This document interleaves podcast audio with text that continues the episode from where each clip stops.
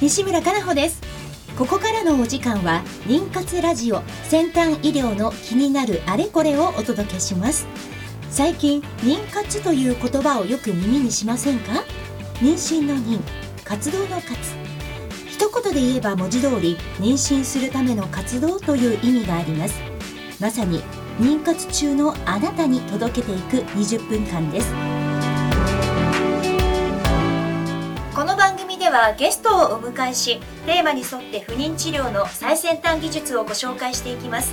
お話を進めていただくのはスペイン発の不妊治療を専門とした遺伝子検査会社アイジェノミクスジャパンの法人代表であり理学博士のアンディさん。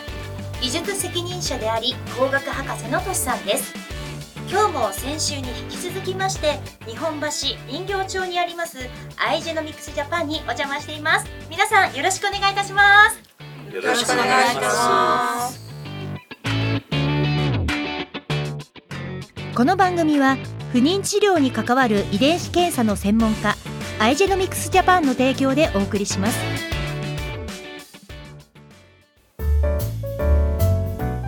村さん、はい。今週も先週の引き続きで、えー、あの弊社の人形町のオフィスで、はい。あの収録します。はい。よろしくお願いします。よろしさんあの、社内のこう人形町のねこのオフィスの中をリスナーの皆さんにご紹介いただけますか？そうですね。あのー私たちのフロア、えっ、と部屋としては5つあります。はい。で、一つはまあアンディさんのですね社長室というかはい部屋があります。なんで恥ずかしがってらっしゃるそうですいやそこを言わなくてよかっ。で、あのー、3つはですねラボになります。はい実際に検体を受領する部屋。で、もう一つは得られたまあ受容した検体をですね、ええまあ処理する部屋。処理する部屋は2つあって。はいまあ一つはとても大事な部屋です。とても綺麗な状態でないといけない部屋、はい。でもう一つの方はまあ綺麗なんですが、まあ、そこまで気を使わなくてもいい、まあ綺麗な部屋ですね、はい。があります。で最後の一つがまあ皆さんスタッフの皆様がですねみんなでデスクワークなり、まあ、仕事を常にしている部屋になります。それでは先週に引き続いて すいません。ちょっと一つ忘れてました。忘れました？この会議室です。あ大変 だから6部屋ですね。すでにありがとうございます。まあちょっとちょうどいい指摘をね助けてくれてます助けてくれるそんな先週にもねご登場いただいたええ3名の皆さんにねあの今日もご登場いただきたいと思いますお一人ずつお願いしますこんにちは。えっと市川恵理子と申します。ラボチームをやらせていただいてます。こんにちは。カスタマーサポートを担当しております。千葉美希子と申します。よろしくお願いいたします。よろしくお願いしますにちは、カスタマーサポートの山口紀美子と申します。よろしくお願いいたします。よろしくお願いいたします。さて今日はねこのお三人にもご登場いただきながら今日は子宮内膜、まあ、子宮内の環境はい。をですねちょっともう少し詳しくというかですね話したいことがあってですね。ええ。私たち、まあ、メインの検査はやっぱり着床の窓の時期を知ることができる ERA 検査、はい。まあ、これがメインで、まあ、各クリニック様各患者様にうん。あのご利用いただいてるんですがはい。あの例えばこう皆様クリニックの先生がですね、はい。こう患者様に対してもしかしたら着床の窓がずれているから配食をしてもですねなかなか着床妊娠に至らないんじゃないかということでエラ検査、はい。ER 検査をご使用いただいてます。で、はい。ご利用いただいてですねもし検査結果があの運動がずれてませんと。うんなったらですねちょっとおって思いますよね。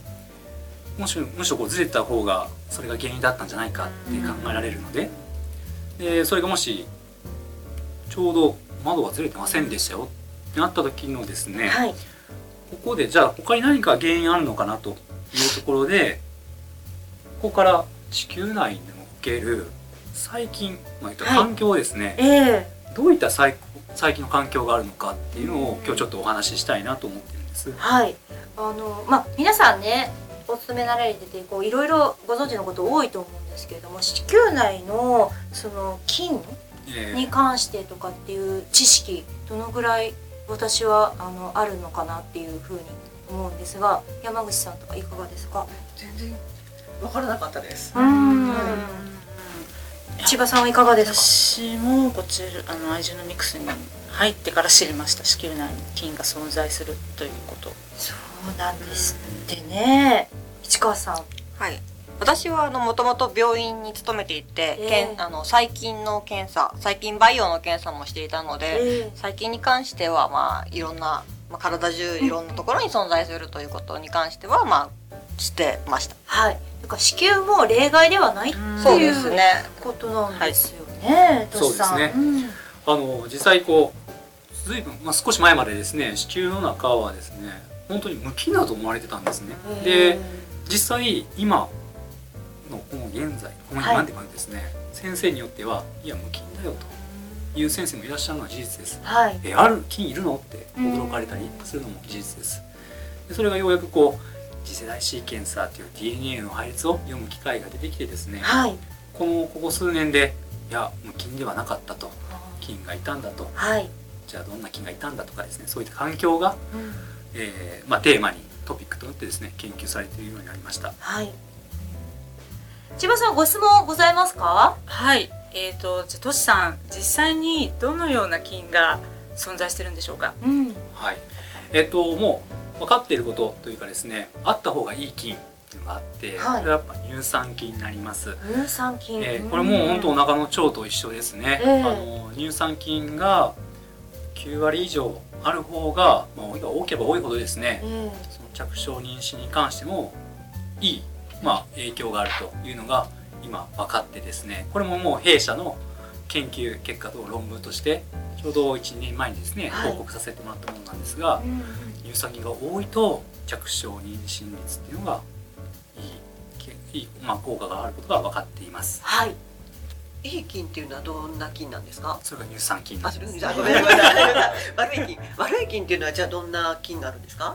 じゃあちょっとここは市川さんから答えてもらいましょうか。はい市川さんお願いします。です。ね例えばです。ね大腸菌って聞いたことありますよね。食中毒の原因になったりする、そういった大腸菌みたいな菌いわゆるお腹の中にいる菌ばい菌ですね。そういうのが子宮にも存在するんですか？に存在することがあります。っていうのも便だとか尿だとか近い部分にあるじゃない。ですかそこから膣に入っていってそこから潜り込んでいって定着するっていうことがあります。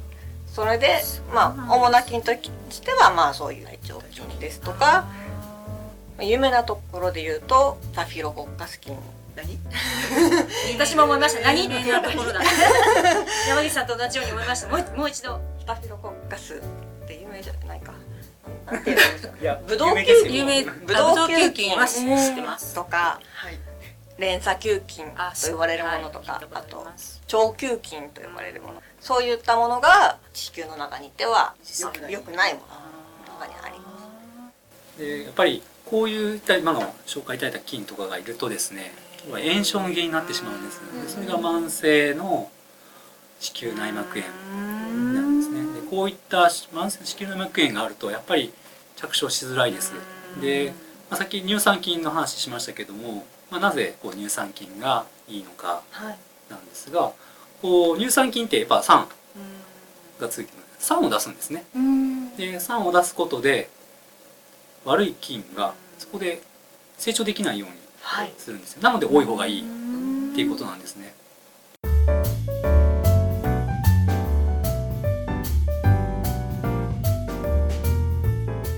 今まで細菌を検出する方法っていうのははい。培養する方法菌をと育てて増やしてどんな菌なのかを見つけるっていう方法だったりとか、はい。子宮鏡で見て炎症があるかどうかを見るみたいな方法だったりだとか、えー組織を取って顕微鏡で覗いて見てみるっていう方法がまあ一般的だったんですけれども、はい。それだと培養で出てこない菌っていうのが結構いっぱいいるんですね。はいこの普通の検査室の環境では検検出できない菌っていうのがたくさんいます。はいそれを次世代シーケンサー NGS っていう新しい機械を導入することによってその菌が検出できるようになってそれでどんな菌がいるんだろうっていうのが分かるようになってきました。まあそうですねあのこの検査でえっ、とあのまあやはりそのスピードが速くなるのと、はい。まああの存在している菌があ分かってくるので、ええ。それでまあその次の処置をどうするかが分かってくるんですよね。であの例えばまあ乳酸菌は、えーまあ、善玉菌と考えているんですけれども、はい。酸性になって酸性の状環境ではまあ炎症が起きづらいですね。そういったその病原菌入りづらいから炎症も起きづらい。ただ足りない場合はあの今海外ではですねこれ面白いことにあの乳酸菌がついてるタンポええンも使うんですよ。ええまあ、タンポンだけじゃなくまあ膣剤の形ででもあるんですけれども、でそれを、えー例えばタンポンの場合は、まあ、タンポンですからあの月経の最初の3日間ですね、こう朝昼晩で3回処置してそれで測ってみたら戻ってくるんですよ、はい。乳酸菌は極めて低い環境からまあ変わってきて、えー戻ってきますからそれで妊娠しやすくなるはいんですね。うん、っていうのはあるんですけどじゃあ例えば悪玉菌の病原菌が入ってる場合、はい。それが分かったらどうするかですね。でその場合はもちろんその抗菌剤の投与ででしかもそのどの菌まあそのこの菌はどの抗菌剤が効くかっていうのは、まあ、それぞれ違うんですよ、はい。であと抗菌剤なしでも乳酸菌タンポンって治せる場合もあるんで、だそういったそのそれぞれの場合は一応あの弊社の検査ではあの結果報告にはまあ推奨は全部出てきます。でそれはまああの非常にあのまあ患者さんにとっては、えーまあグッドニュースかなと思いますね。そうですね。はいはい。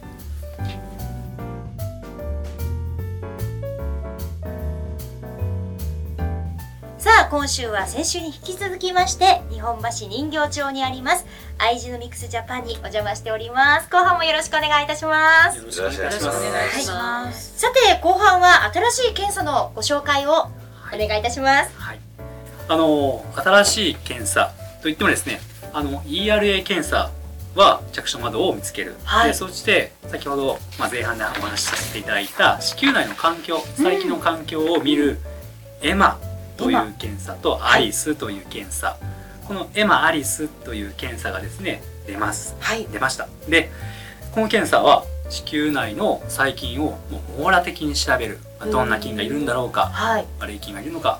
乳酸菌はどれがいるのか。そはい。の菌の特定と割合を調べます。はい。でこれによってこれは本当エラの検査のついでにできちゃう検査でもあるので2回検体を取る必要はなくてはい。ERA の検体そのものから同時にエマアリスの検査ができちゃうものになります。で着床の窓はエラで見てでエマアリスの検査で菌層はい。細菌、どんな細菌がいるのかっていうのを見ます。でこの検査でですね本当に乳酸菌の割合が何パーセントぐらいいたのかどうなのかはいっていうのを見るのと同時にじゃあ悪い菌はどういったものがいたのかもしくはいなかったのかはい。っていうあたりを全部調べます。でもし、まあ、先ほど前半でも話してましたけど、まあ、乳酸菌が少なければ乳酸菌のついたタンポンであり膣剤でありっていうのが、まあなんでしょう、まあ、処置の方法としてあります。はい。で悪い菌があった場合はそれに対する抗菌、まあ、抗抗生剤ですね。それを投与して治してからというそういった、まあ、推奨の、まあ、参考とですね、まああのポイントが載ります。なので、まあ、ドクターと一緒に相談しながらそういった治療を進めていただければ必ず弱小妊娠のうん。可能性は高まります。はい。アンディさんもこの検査に関するこう期待というか。期待そうですね。あの、今までまあ本当にその肺の検査ですね。肺の異数性だけの検査が知られていてじゃあその子宮側の方はですね、まあうちのエラ検査で窓が分かったんですね。ただ窓はあくまでもその体内のホルモンによって応対によって、まあ、体の対応が速さ速いか遅いかによってうん。窓が開くのが早いか遅いかっていう検査なんですけども、はい。ただそれはあくまで内因的な要要素ですね。じゃあ外因的な環境としてはやはりその菌の検査が大事ではい。であのまあ実はですねこの弊社の本社でもあのまあその科学の責任者が外来見てるんですよね。はい。で彼はあの何回かですねその窓を合ってるのに着床窓合ってるのになかなか着床しない妊娠しない患者さんを見てこの菌の検査をしたことでやはりその乳酸菌が足らなかったりもしくは病原菌が入ってるからはい。でそれをちゃんと処置処置してからあのなかなか妊娠できない患者さんが妊娠したんです妊娠して経過も非常によくってっていうのがあったので、ええ。まあ、この検査を、えー、ローンチしました。そしてこのラボチームでねお勤めでいらっしゃる、えー、ごめんなさい市川さん。はい。市川さんもこうこのいろいろね新しい検査方法がいろいろ増えてると思うんですけれどもそこに関する期待というか思いはございますか？そうですね。えっとエラ検査でなかなか妊娠しない方っていうのがやっぱりいらっしゃるのでそういう方にとって新たな夢を与えられるような検査だったらそれはすごい私たちとしても嬉しい検査だなって思ってます。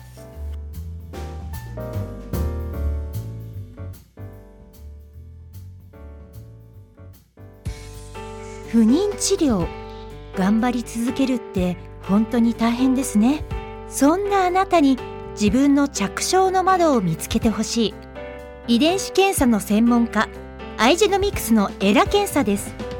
ERA 着床の窓で検索。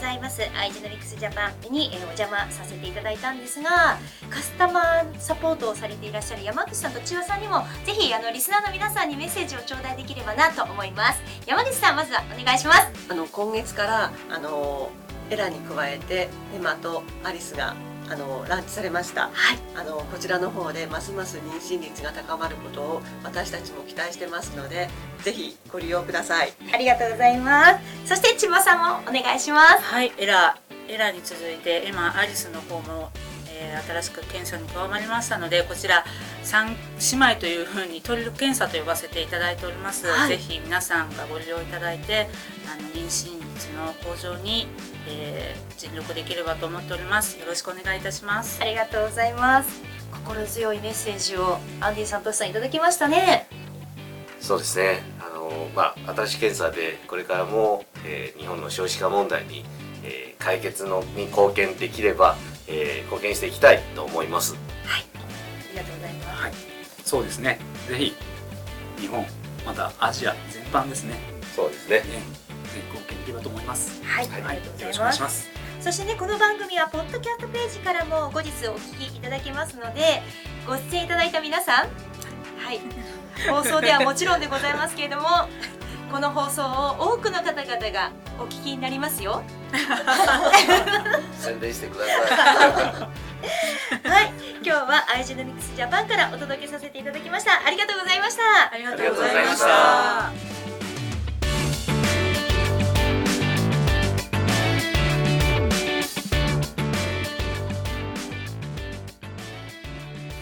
この番組は不妊治療に関わる遺伝子検査の専門家アイジェノミクスジャパンの提供でお送りしました。